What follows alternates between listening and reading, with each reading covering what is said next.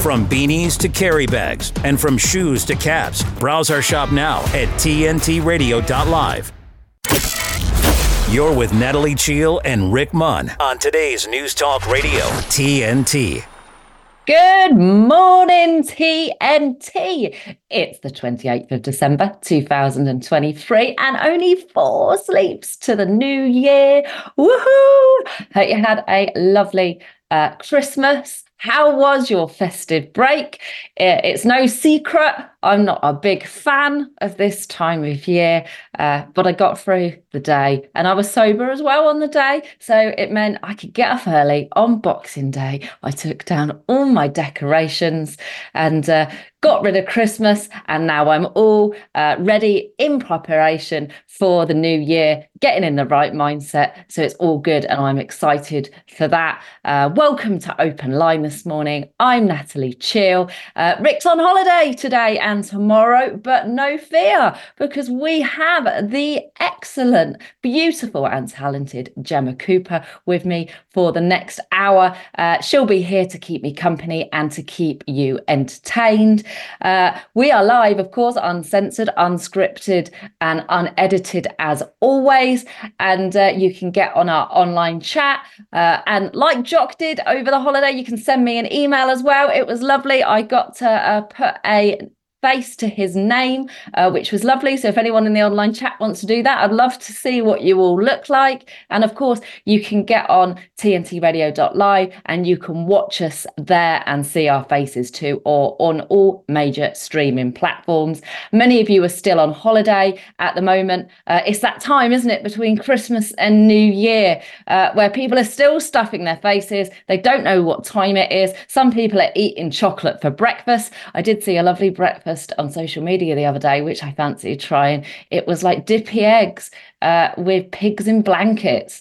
Yeah, that sounded like a lovely Christmas breakfast, uh, but I got no pigs in blankets left, so I can't try that one. Uh, I thought, though, I would also mention some noteworthy stories that I'd seen over the last couple of days. This first one did make me laugh. It was from a dog health website, and apparently, a new canine respiratory virus has been spreading across the US. Uh, now, what was most funny about the story was the attached photo photo and it was of a little cute dog in a fake ma- in a face mask. And i thought i just can't see it catching on. I don't think that i think covid is well well done now. And uh, dogs in face masks i'm not sure they're going to be able to push that one. And uh, you can always rely of course on the daily fail in the uk for a top headline yesterday. It said revealed 10 most Googled sex questions of 2023. Uh, but I thought I'd leave that one to you to go and read about. We're not going to bother discussing that one here. So if you're interested in that one, you could go read it yourself. And uh, this seemed rather important to me when I read this headline. It said, Pints of wine are to be sold in Britain for the first time. And I thought, wow, I read this story, and all I can imagine uh, were women all over the uh, country in pubs with this big pint glass of wine. I thought, this can't be good. It, this sounds like it's encouraging alcoholism, especially when I'm trying to be sober. But no, when I actually read it, it's more about, I believe, Brexit and the measurements and going from uh, metric uh, or, or not going for metric and heading towards pints. So they'll be sold in pints in the shop rather than everybody sitting around the bar with these huge pints of wine and everyone uh, getting rather drunk. Uh, so we'll see see how that goes and see. I can't imagine uh, pint, uh, wine being sold in pints, but that's something that we've got to look forward to in 2024. But don't go away. We've got plenty of stories to cover here with Gemma, including some toilet humour, uh, keeping it light-hearted here at TNT Radio. There's a lot going on, so it's important to stay informed and up to date. Get ready, cuz here we go. At the top, 30 minutes past and when it breaks. Today's News Talk Radio, TNT. Morning, Gemma. How was your Christmas? Have you had a lovely festive break? Yeah, I have had a lovely festive break. I've got a friend staying with me, and lo and behold, yesterday they had a chocolate for breakfast. and thought, this is yeah, they thought this is good. Yeah. This is all right, isn't it? And uh, yeah, it's just just lovely this time of year. I think because it's a very liminal time, isn't it? It's a time for withdrawing. I think from the mayhem of the kind of party world, which I'm not a massive fan of at Christmas. It's a liminal time. It's a time of preparation. The winter, we're going underground, waiting for the light to come back, the sun to start moving again, yeah. and then you emerge in the spring, which actually is the real New Year. January the first is a bit of a misnomer um, if you'll really kind of look into it. But I'm going to talk about that next week. I'll wait. I'll wait until New Year's Day and unleash it on you all. yeah, I'm looking forward to that one, Gemma. And uh, you've got a uh, well, well, it's, it's kind of a breaking story because I've not heard about this one before. This is about schools here in the UK, isn't it? Well, what I thought I would do, because we've been off air for a few days, you know, TNT's yeah. had a Christmas break like the rest of the the world, um, but the stories have still continued to kind of trickle in, and I really wanted to kind of end the end the year um, on on a positive note, and also, you know, we're doing the show together; it's a little bit different. I thought let's not depress yeah. people too much because that's very easy to do when you look at the headlines from around the world. Yeah. Um, but there's a few from the last few days that have broken that are really encouraging. And I thought we kick off with this one because here at TNT, we're all, we always talk about, you know, we're in a kind of parallel society time now where there's this great bifurcation. People either kind of like on our team or the mainstream team. And, you know, we're talking about building the new a lot. And that's what TNT is doing with the new media. And we're not the alternative media, with the new media, with the with the vanguard. Um, and I saw this story and it really did really fill me with cheer because it's about people who are doing exactly what we're doing but in the field of education. So basically, um, it came out on Boxing Day here in the UK, this story, and it's the first UK wide hybrid school, which is going to offer online and class learning, but only one day a week in the classroom. It's going to be an, it's an official school. It's it's up and running all you know. It's going to be all official, and it's going to open in September 2024. Um, it's going to take kids up to sixth form age. That's basically 16. It doesn't say if it's 16 to 18, but def- cutoff point I think was likely to be 16. Um, that the the learning will be done uh, from home and in person, and it's called Duke's Education. Uh, it currently runs 25 schools across the UK and Europe. And that's schools that you go to every day if you're a pupil. It's a private school, um, but it's going to offer hybrid learning from next year. And it's going to work with local education authorities so that if you can't afford the fees, you will get scholarships and bursaries and it'll be open to all. Uh, so Duke's Education, the founder says, is aimed at school refusers. Uh, pupils with anxiety uh, and just generally pupils who are not suited to mainstream education. It's also saying it's offering alternative to parents who don't feel there are any suitable schools in their area. And they will offer a mix of practical subjects, sport, and social subjects. That's the ones that kids are likely to go in for one day a week. The rest of it, the other four days, online and independent study.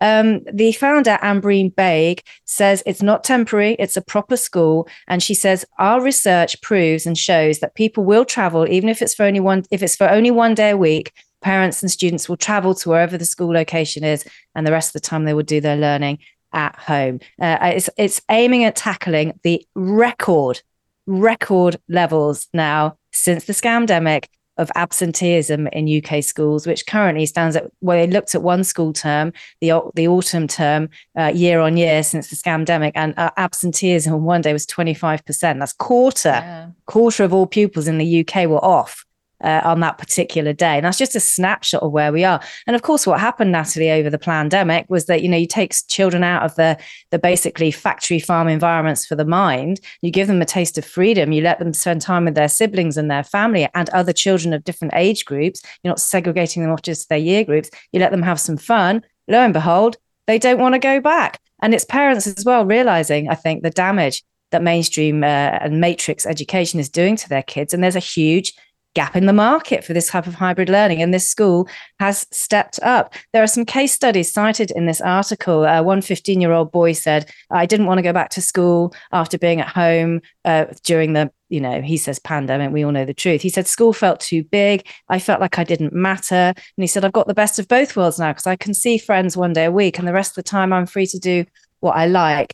Um, and that founder, she says, there are so many children now for whom mainstream education just does not work. And she cites a lot of case studies of people that have come in deeply damaged by the mainstream education yeah. system, but have blossomed under hybrid learning. And her final quote we are realizing it's absolutely not okay in this day and age to force kids into a school environment if they struggle with it. I just think, Natalie, the tide is turning and it's turning in our direction. I just think it's such a great story. And there'll be a lot of kids that are looking forward next year to education with maybe they've been dreading it, you know, since yeah. they've had to go back into the classroom. I just think it's great. Well, there are, you know, there isn't enough special schools in the country at the moment. Uh, there isn't enough uh, alternatives for children that struggle in mainstream education. I was, I was one of those children, whether you agree with diagnosis or not. Um, I've got ADHD. I got thrown out of most of my lessons, and I kind of, know you probably can't believe this. Apparently, I talked too much. My behaviour wasn't particularly great. Um, but you know what I love about this story is if it could, um, you know, they could keep to this. I mean, it's private at the moment. So I am absolutely sure because they're getting proper funding, those children are going to be looked after properly. They go in for one day, uh, it says, where they're doing lots of sports. They are going to uh, get their social skills as well, which is great. Uh, my fear is if it got moved to the mainstream and they wanted to use this model, there's going to be a lot of online learning and it will just be kids sat at laptops. But th- this actually designed design works well. They did a trial in somewhere called Portland Place Hybrid School. It received a glowing report from the Good Schools Guide, and GCSE results were better than the day school with 31 percent gaining grades between nine and seven, uh, which a nine is now a, a, a star star. So uh, they actually have better results in their trial uh, than the normal school. So it just shows you that there are a lot of children, Gemma, that don't learn, and I'm one of these. You want to sit me down when I'm one of these. Uh, you know, I struggle just for an hour not to move here on TNT Radio. I'm itching. I need to go and have a little dance after an hour. It's it's it's the it's the hardest part of my day, but there are lot of kids, you know, this kind of structure of you need to sit down, you need to not move, you need to listen to a teacher for an hour, you know, not get outside, not, you know, enjoy other ways of learning. Um, and uh, this school is saying actually, you know, it's it's more designed for homeschooling. A lot of the a lot of the work is getting outside and and and and being more active. So it can only be a good thing. And I'm hoping, you know, if the mainstream get hold of it, then it won't all be all online learning on laptops, Gemma. Well, I mean, that does seem to be an element of that. You know, it's one day a week going into a physical building and interacting with other kids. And then a lot of it is um, remote learning and, you know, uh, independent study. But what's interesting is they do want to work with local education authorities and get bursaries and scholarships to get kids who haven't got money or parents who haven't got money yeah. into these establishments. And they're obviously seeing there's this huge gap. And I think, you know, we've seen a bit of a demonization of parents who've taken their kids out of school uh, since the scamdemic, and we absolutely will not put them back in because there's risking of getting bloody injection if you do, and all kind of things. And people, parents especially, realizing how much of uh, it's not education, it's indoctrination schooling. It's basically preparing you to be an obedient little free range slave on a tax farm and, and prepare you for the world of work. You know, sit down, shut up, go. You can only go to the toilet when the bell goes, when we tell you. It's it's basically the boss boss and employee relationship. That's what it's preparing you for.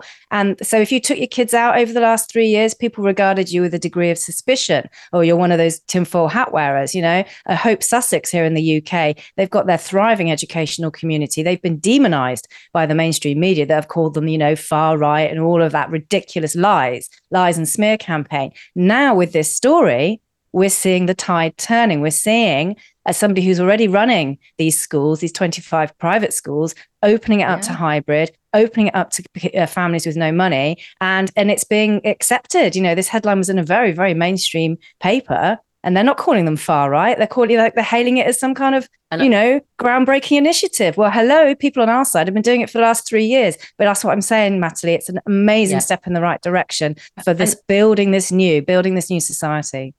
And I saw it, Gemma, when I read this story as a mix, really. They didn't use this word. I saw it as a mix between homeschooling and mainstream education. So rather than the kind of lockdown online learning where people are expected to log in at nine and then log off at three, uh, this uh, felt more, this private school was sending out work, not for you necessarily to sit, uh, sit at home on a laptop, uh, but to kind of get engaged with the parents like it was proper, more homeschooling uh, and aimed at those children who are struggling, who might be more anxious, uh, but also working with them to go in on one day a week as well. Uh, you're still getting those social skills uh, rather than uh, just uh, what's always put me off for homeschooling. I've got two autistic children.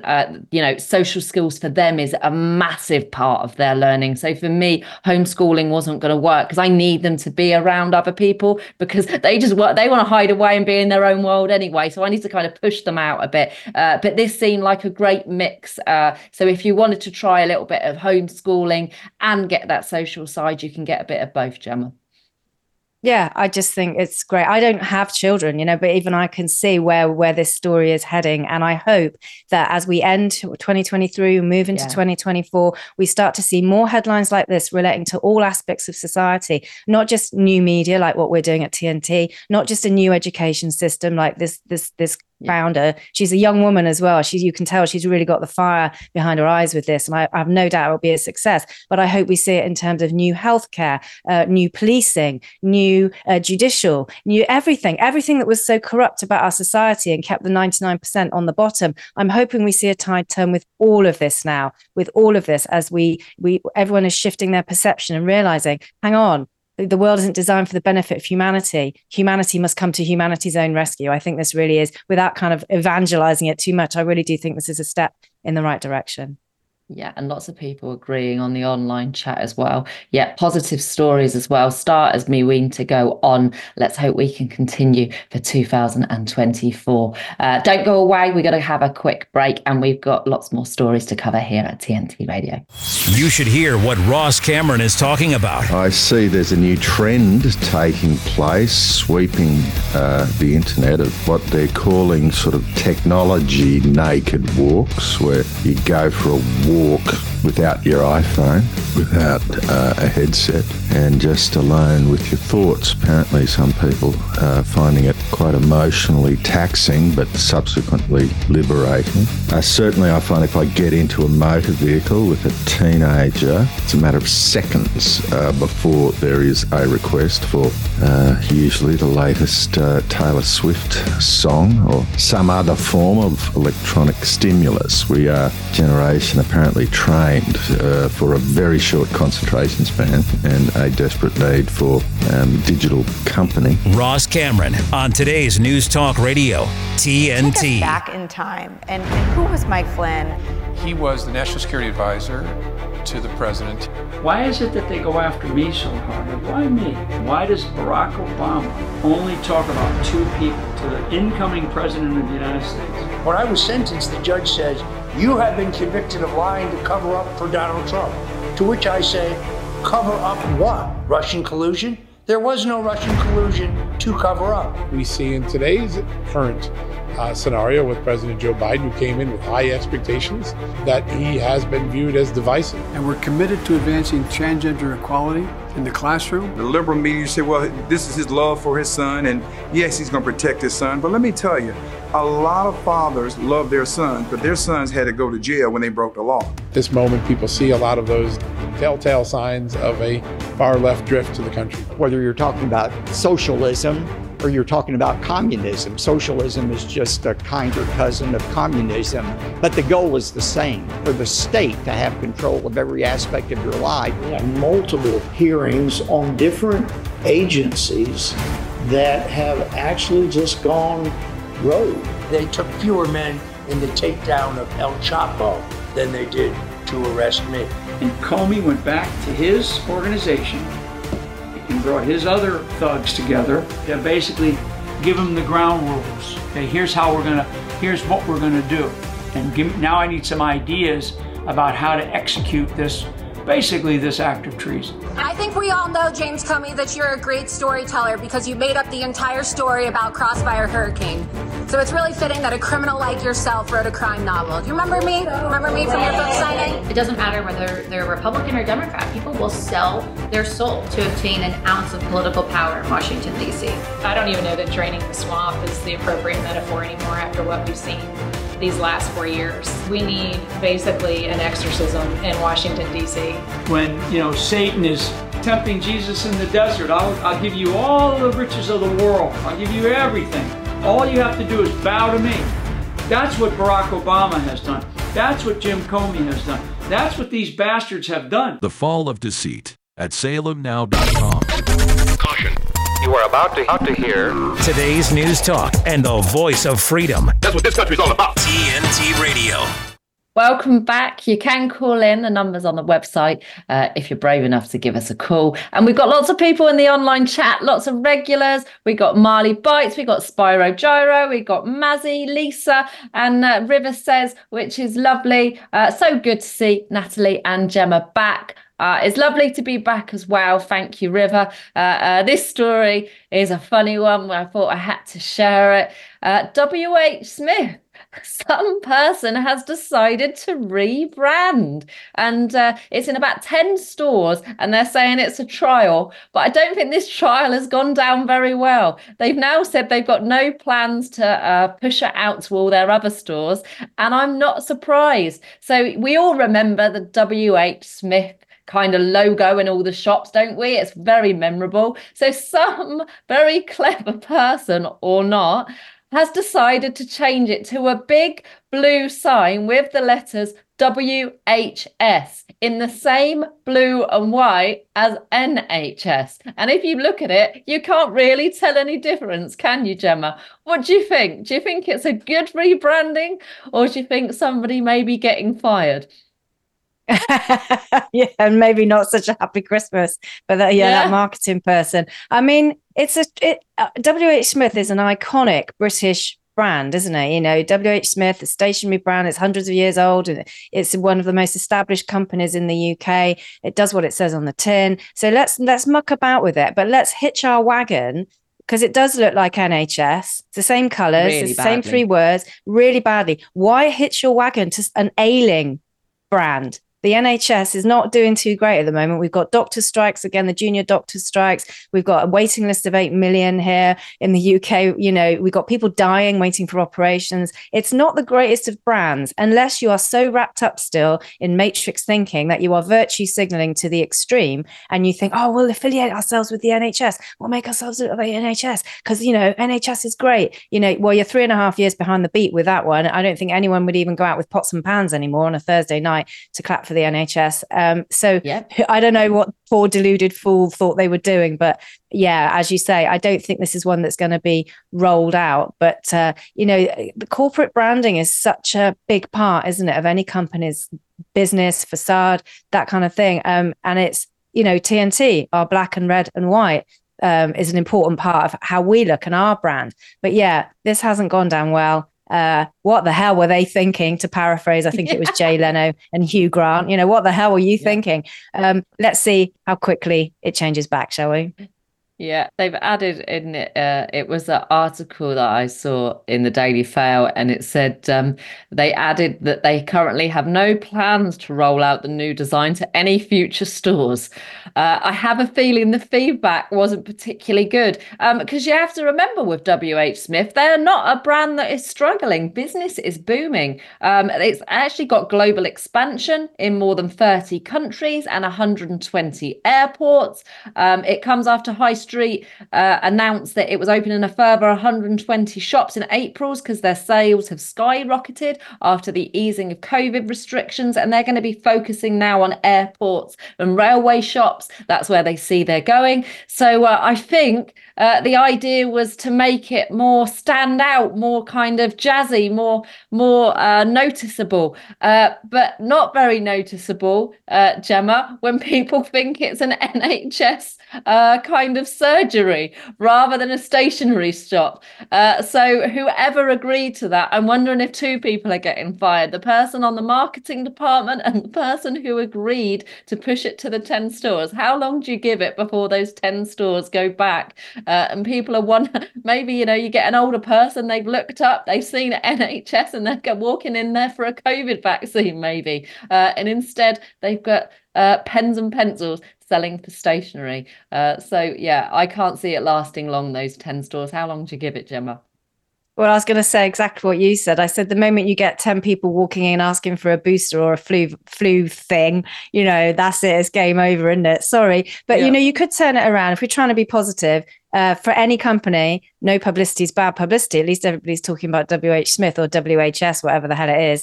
Um, and people are talking about it. You can argue it that way as well. You know, it's better to be talked about uh, than not be talked about at all, to quote Oscar Wilde. But yeah, still, money's been spent. It's not gone down well. Uh, from WH Smith, who everybody knows and loves, to WHS. Can I have a Can I have a flu vaccine, please? You know, mm, yeah, Ooh, not so great. Gemma, this is interesting though. This is why we love the online chat. Uh, Lisa has said. Uh, there is a WHS at Brisbane train station. So maybe what it is oh. is that they are WHS globally, and they were trying to bring that into the UK. But of course, the UK is the only place with the NHS. So maybe they will keep the WHS globally, but they are not going to get away with that here uh, because the NHS and the clapping and the pots and pans, uh, they seem a long way uh, ago in the past now. I don't think people are cheering so much. Uh, now the waiting lists are as long as they are, and are obviously a lot of people are affected by the COVID restrictions. Uh, and they even people who are on board now. I've got a lot of friends who are not shouting uh, from from the from the tops of their voices about how great the NHS is. So we've got to take a quick break for the headlines, and then we've got my favourite story of the mm. day. Uh, we had to try and get a bit of toilet humour in. Uh, we had diarrhea on a plane. We're now going to have uh, diarrhea in a bathtub. So uh, don't go away and don't miss it here at TNT Radio. Question. Huh? What are you guys doing today? The news. TNT Radio News. Sounds good. Matt Boyland here with a quick look at your TNT headlines. The world is bracing for a larger war in the Middle East following a series of major escalations over the Christmas break. A Russian warship loaded with munitions has exploded after being hit by a missile while docked at its home port in Crimea. And North Korean leader Kim Jong un has ordered the nation's military industry and nuclear weapons sector fast track war preparations to counter what he calls unprecedented confrontation by the US globalist agendas, democratic rights at risk, corruption, propaganda. It never stops. For the news and views silenced by the mainstream media, by government and corporations, vote one. TNT Radio. Free speech always has a home here. Stay up to date with the latest live news and current affairs delivered by our lineup of expert commentators and hosts. Listen to TNT Radio anywhere you go. Ask Alexa or Google to play TNT Radio or download the TNT Radio app for free from the App Store or Google Play. Today's News Talk. This is TNT Radio. Yeah, welcome back. Following on from our award ceremony and the most memorable story of the year award, which of course was diarrhea on a plane. I couldn't not bring this up on our light-hearted show today. Uh, this is a story from China, and uh, it says the Chinese chess champion is stripped of his title after an explosive incident in a hotel bathtub. Uh, yeah, so there we go. Uh, diarrhea again. We can't get away from that toilet humor. And it's Yan Chenglong overdid celebrations um, as governing body is also investigated whether he cheated using an electronic device he inserted within himself. So we've not just got diarrhea here, but we've got some type of computerized AI and cheating to discuss. He allegedly clenched and unclenched rhythm- rhythmically to communicate information about the chessboard via code to a computer, which then sent back instructions on what moves to make in the form of vibrations, according to the rumors. Uh, they can't prove these rumors, but but he was still stripped of his title and banned for playing from a year after his celebrations went wayward. Uh, he consumed so much alcohol. Um, he had an incident in the bathtub, the explosion I've already talked about. He's damaged hotel property. He's violated a public order, and he and he has a lack of good morals. So he's been stripped of his title. But the real debate here, Gemma, is what will people do to win? So supposedly in this situation, he was prepared uh, to insert a computer AI into himself. Um, we talked about some people changing gender to win. We talked about people drugs. Uh, would you go that far? would you be prepared uh, uh, to have an explosive incident just to just to be named champion?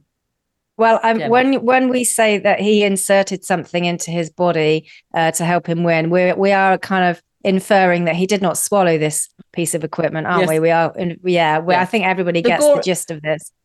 Yeah, gory details in the Guardian, by the way, if you want to read the whole story, but I'll leave that up to you, uh, as Gemma said.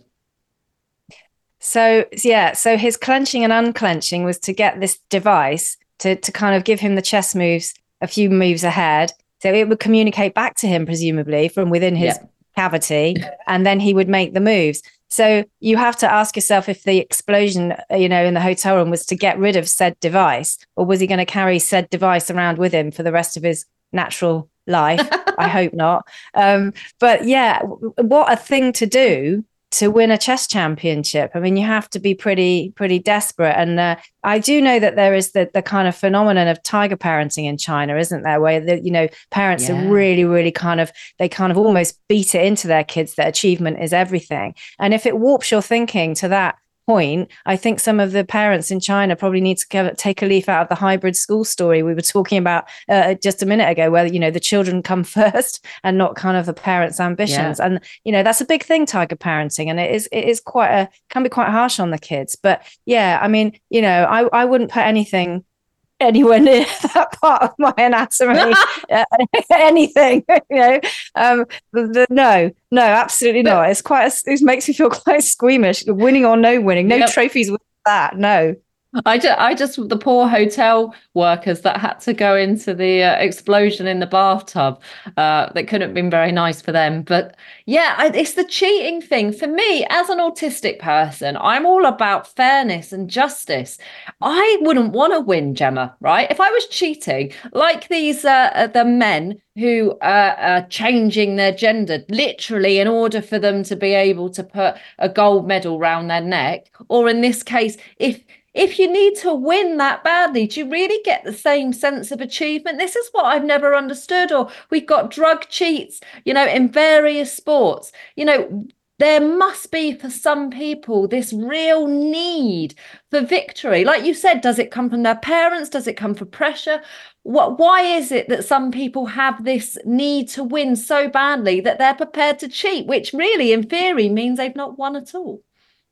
Well, the need to win and the need to be better than everyone else comes from one place, and that is the ego. And I we've talked about this before. I talk yeah. about it at length on any show that will have me actually, that we're so programmed into that part of our psyche. We have many different aspects to our psyche, but from a very young age, the ego bit is the bit we're taught to identify with. And it's the bit we're kind of told, really, in a way, is the only bit of us that's got any validity or the only bit of us that is real. Nothing could be further from the truth. And the ego is never satisfied it always wants, it wants, it wants, and it wants to be better. It wants to feel superior. It wants to feel it's in a place where it can't be threatened. And winning is a way of doing that. But um, many sports people, you know, very complex characters, and they they win and it's not enough, and then they chase the next gold medal, and they're never happy, and they're always striving. And many many sports people are lead very unhappy lives away from the from the pitch or the or the field. Um, and it, it's not a nice place to be. And many sports people have quite complex eating disorders as well. They have a very complex relationship with their bodies. So uh, winning is not all.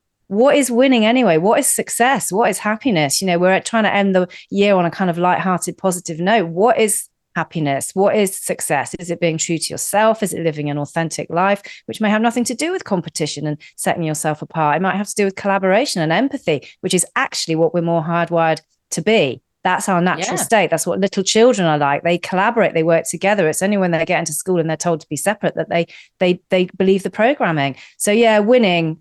What is winning? Waking up yeah. and feeling good about your life. That's winning. That's winning Yeah, I absolutely agree. Me and Rick have spoken about this, and this was supposed to be light-hearted, but this is going to be more serious coming from me. But I'm going to say this is about the problem in modern society for me that comes from so much dysfunction in childhoods now, where there's this need and desperate need, uh, which has been made worse by social media and the internet for validation and approval. So desperate to be to be known, to be a celebrity, to to be validated in any way that you're prepared to cheat, that it's not even really about winning. It's just about notoriety. It's being noticed. I need to be important, you know, when really we should be kind of encouraging, you know, what's important in this life. It's about being happy. It's about being living in the present. It's not about constantly pushing towards the bigger, better deal to be better than other people. Um, and uh, yeah, I'll put it over to Gemma because I can see she's itching to say something. Well, it's funny because I know you're a big fan of Matthew Perry, who played Chandler Bing yes. in Friends and obviously passed away very recently this year. And I, I saw his autobiography um, on the shelf and it was half price. And I thought, I'm going to get that. And I've only finished reading it uh, yesterday. I, I read, read, it, over too. the Christmas break. Oh my God. If any if anyone's story can prove that all the money in the world, literally all the fame in the world, winning winning all the awards in the world. At one point, he was on the most famous show in the world, and at one point, he was the most famous character in it, season nine, as he said in the book. Um, and he still and wasn't the biggest happy film in the world, and he still and he still still wasn't happy. wasn't happy. You know, it comes. It's happiness is an inside job. That's what we need to remember. It's an inside job. Nothing external will make you feel any better or worse than you already do. And yes, happiness is not an inside job, especially when you put it inside of you to win a chess tournament.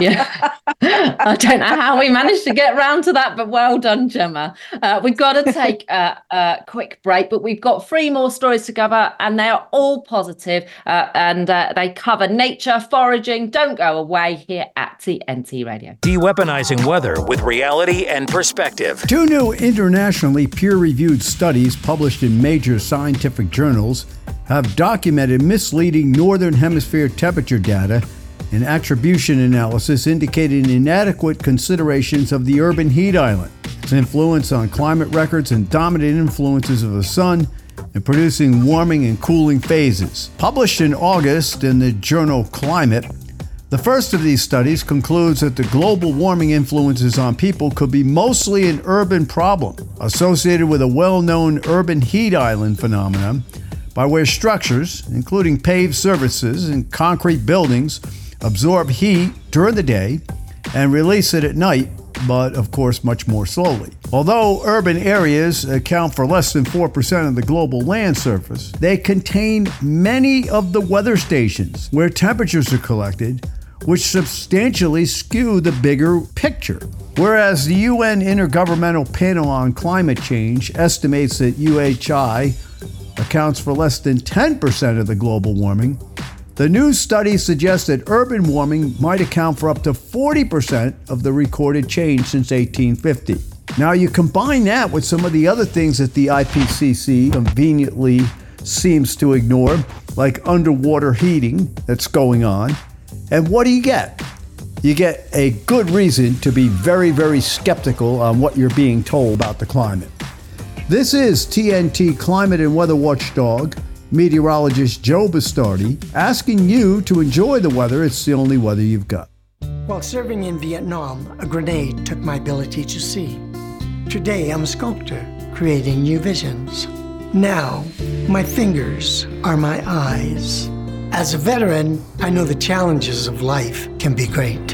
In my art, turning a lump of clay into something beautiful, that means a lot to me. Life is like that. We each must use what we can to make things better. DAV helps veterans like Michael get the benefits they've earned. They help more than a million veterans every year in life changing ways. Now, I show others how they can create something with their own hands. With support from DAV, more veterans can shape their lives into a thing of beauty. My victory is bringing beauty into the world. Michael Naranjo, may your victories inspire many more. Support more victories for veterans. Go to DAV.org. You're with Natalie Cheale and Rick Munn on today's News Talk Radio, TNT. Welcome back. Our lovely uh, mention in the chat uh, to Marley Bites. He said, uh, Well, I couldn't be more chilled this morning as I'm listening to Natalie and Gemma while sipping on a strong coffee while giving the pooch tummy rubs. Ah, that's lovely. Lovely um, uh, uh, message there for us. And Gemma, you've got a lovely story too for us about an off grid village. Oh, I mean, this is just a, a, great story. I mean, again, it just shows that, you know, you can stand up to the system, you can do it very well, and it can be successful. And the fact, again, that this type of story has been picked up by a mainstream outlet. Again, this story is some one that came out on Boxing Day here in the UK. It was picked up by, by a mainstream outlet, and there was no sneering tone. These people were not made out to be nutters. Uh, I think it just again, it's an indication of how the tide is shifting, and it's shifting fast. Um, so this is all about an off-grid community, which actually doesn't isn't that far from me. I live in North Somerset, and this off-grid community is in the deepest South Somerset, near near a place called Yeovil here in the UK, and it's called Tinker's Bubble. And next month, which is only a few days away now, next month, January 2024, this off-grid community, and it really is off-grid, it really is, it's brilliant. It will celebrate its 30th anniversary of operating away from the matrix. So this this place has operated on a kind of rolling planning permission for 24 years. This year in March, it got full approved official planning permission means it's now ensconced in that part of the world for years to come. It's in a place near Norton-sub-Hamdon. It's 40 acres, half of which are woodland, and it, it operates completely off grid. Uh, it produces nearly all its own food. It grows cider apples. It makes cider. It makes apple juice, vinegar, timber, uh, which it sells to sustain itself. It grows all its own organic veg. It's got polytunnels. It chops the trees down, the Douglas fir trees, which is very hardy woodland from the from the forest, twenty to forty trees a year. Doesn't make a dent on the uh, lo- the um, woodland. Makes all the houses from scratch from wood and has this massive communal central roundhouse area, which is where all the eating takes place and everything is cooked over an open fire. There are several houses dotted around the main central area. They've all got wood burners and it has a it has a room for 16 permanent residents and 70 volunteers who come and go and learn the skills that they will need to either live on that community or go and um, make an off-grid community of their own. Um, there are some pictures that ac- accompany this story. And I'm telling you, Natalie, it made my heart sing. It's oh. like going back to the medieval times, you know, or something like um, Game of Thrones when you're living in the forest. And it's just absolutely idyllic. And one of the uh, residents there, he's a guy called Bobby. He said this originally started as a group of kind of rogue protesters years ago who didn't want to live in mainstream society. Um, but over the years, thousands of people have come. They've stayed in Tinker's Bubble. It's called Tinker's Bubble because that's a place where gypsies and tinkers would. I know it's great, isn't it? Where tinkers and gypsies would uh, traditionally meet. And he says this is 30 years of people coming together and making things happen and it couldn't be happening on a, on a, on a greater scale he says it's hard work especially in the winter um, but it proves what can be done when you don't have a proper job because when you don't have a proper job whatever that is you know what is a proper job or a career it's just something you spend a lot of time doing at the detriment to other areas of your life but he says when you don't have a proper job there's more time to be self-sufficient and do this properly. It's got a solar panel, a solar power, um, but it, that's kind of a bit hit and miss. Um, but basically, everything basically works on wood. Everybody works together. They've got one cow called Daisy, which produces all the milk, uh, and the and the vegetable patches are absolutely thriving. Um, they now work in um, collaboration with local authorities, with um, uh, volunteer groups, with land management groups, and they have uh, a, a, it's called a community benefit society, uh, and the land is owned by the Tinkers Bubble Land Limited. So it's working brilliantly. It's going from strength to strength. It, it, celebrates its 30th anniversary just in a few days' time. It's been given official planning permission. It's an off grid community that isn't being bulldozed by the local authority saying, get off our land. It's working. And I think it could provide a blueprint for the many, many, many, many people, not just in the UK, but around the world now that are desperately trying to get off grid and live like this. It proves it can be done. It's amazing.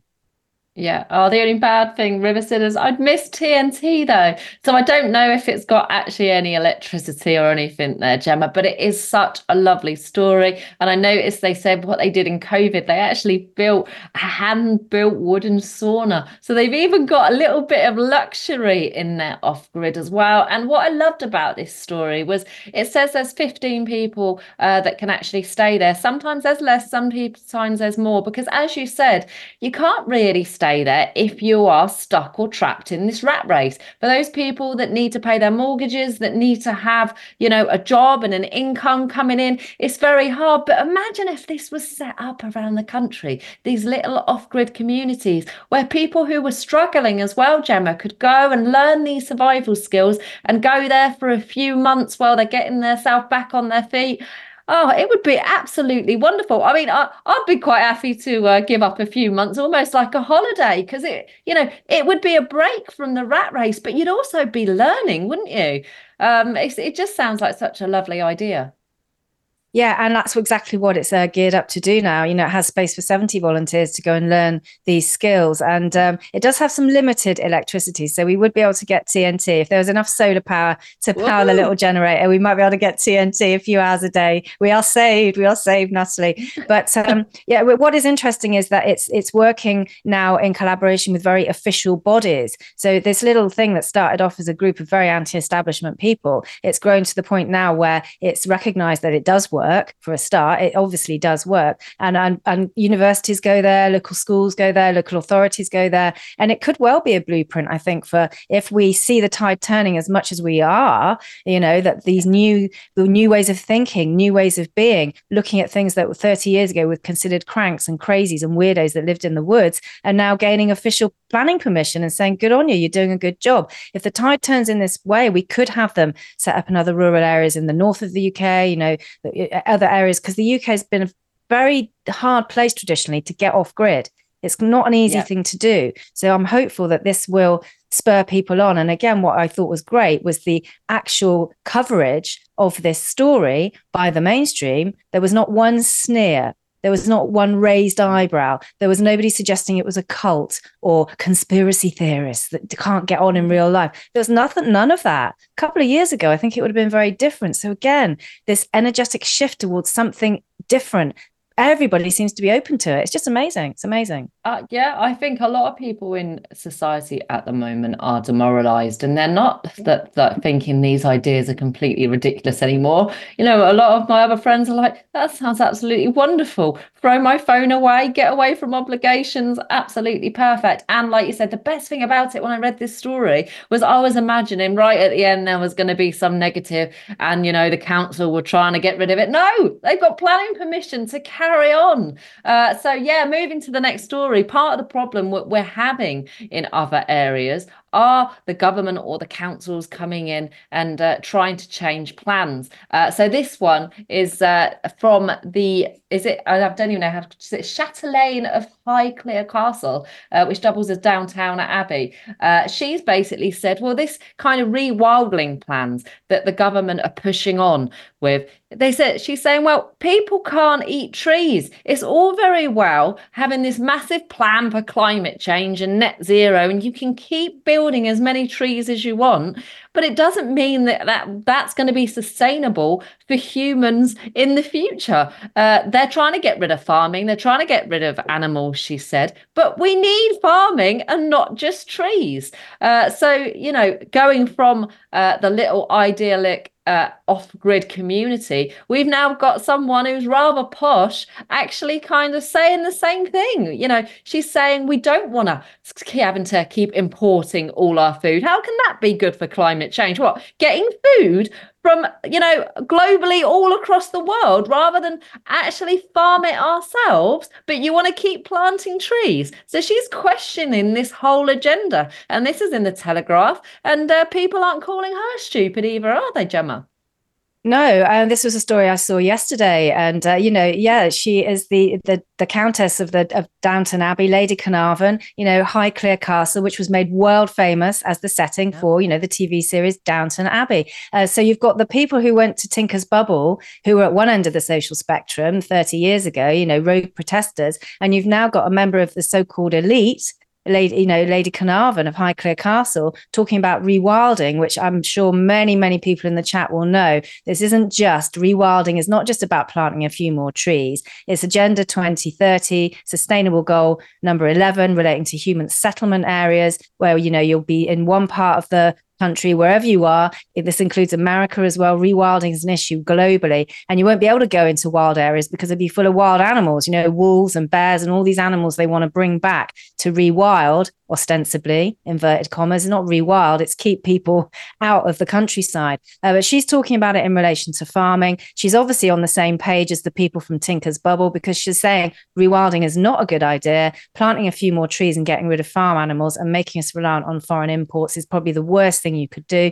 They farm at highclere castle when it's not being used as filming for downton abbey her and her husband. And she says it's not fair to blame my sheep and my pigs and my chickens and my cows for what is going on. Farm animals animals are blameless. It's it's global co- government policies. She's really come out all guns blazing in a very, very, very mainstream and upper class newspaper here in the UK, um, and people are agreeing with her. It's front page news. It's front page news yesterday with her big photo of her on the cover with yeah. her dog, um, and people are agreeing. So again, it's this sea change which is touching every area of society. It's even getting into the elites and the aristos. You know, let's question what the government is doing. Is this a good policy? And not only is she questioning it, she's not being called a tinfoil hat nutter. You know, she's she's being listened to. It's just it's just great. I really think it's a sign as we end this year and we're going into the new year. I think next year, Natalie, we're going to see so much change, change for the better after so many years of forced change for the worse. And I think this story illustrates that. Yeah, Holly says in the online chat, probably because the dirty government can't tell them what to do. She said, "Get off my land!" And uh, uh, it was uh, at the at the end of the uh, story. It does say Princess Anne of all people. She had an interview with the Telegraph, and she was uh, saying uh, expressing caution over rewilding as well and saying you could rewild the wrong things. She wasn't on board with it either. And that's someone from the royal family. So, you know, if we've getting all these, uh, well, I sometimes call them parasites rather than elites, but, uh, you know, if we're getting them on our side as well, that can only be a good thing. Uh, and we've got one last story which links uh, quite nicely to what we've uh, already been talking about. This is about foraging. And uh, I think there's a lot more people now who want to be self sufficient, as we've already said.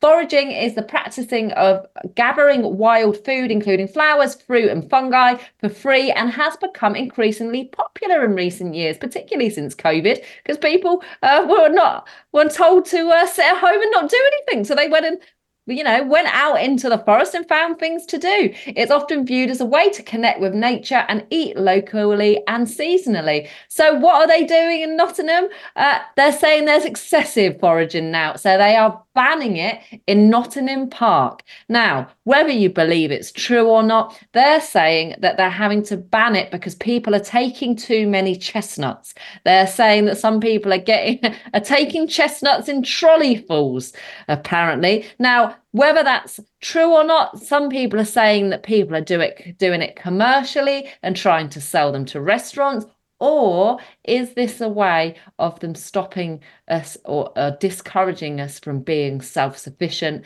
There's a lady, uh, Miss Buckle, she uh, uh is a teacher for uh, foraging. Um, and she's basically said uh, if we start to ban foraging on public land where we legally have the right to do so, my concern is where will they stop?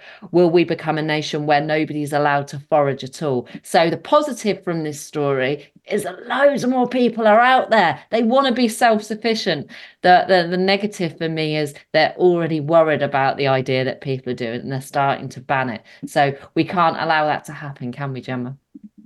Well, what I thought was uh, the the most positive thing in that article um, was the the Miss Buckle, who's a who now leads foraging classes and teaches people how to differentiate between what's poisonous and what you can eat and what tastes disgusting and what tastes nice. She quit her career as a pharmacist or working in a pharmacy to yeah. do it. So she's had her perception shift. She's gone away from the mainstream devils, you know, big pharma, and she's now a forager getting medicine from nature. I thought that was the most amazing thing about that article. I thought it was absolutely brilliant. Yeah. And um, I absolutely agree with you. It, it does illustrate people want to go back to living how our ancestors lived, which is living in harmony with the land, uh, working with nature, not against it. Um, and also, when you eat off the land like that, it does, it is medicine. It gives you everything the body needs. There are so many micronutrients in soil. Um, it, it, there's, there's so much to this story that is great. But of course, yeah, local authorities think we must ban this. You know, people go taking control of their own lives and their own health. We must ban this. But um, I don't think it can be stopped. I think where I live in the West Country, there are lots and lots of foraging mm. groups, lots. Um, and during the kind of early days of the pandemic, I went on a coastal foraging walk, which was absolutely brilliant. Oh. I can only remember a handful of the plants that we were shown, but it was amazing. And people that do know about foraging are to be applauded. I think they deserve a medal because there's so much out there that's toxic, yeah. and they really could yeah. differentiate.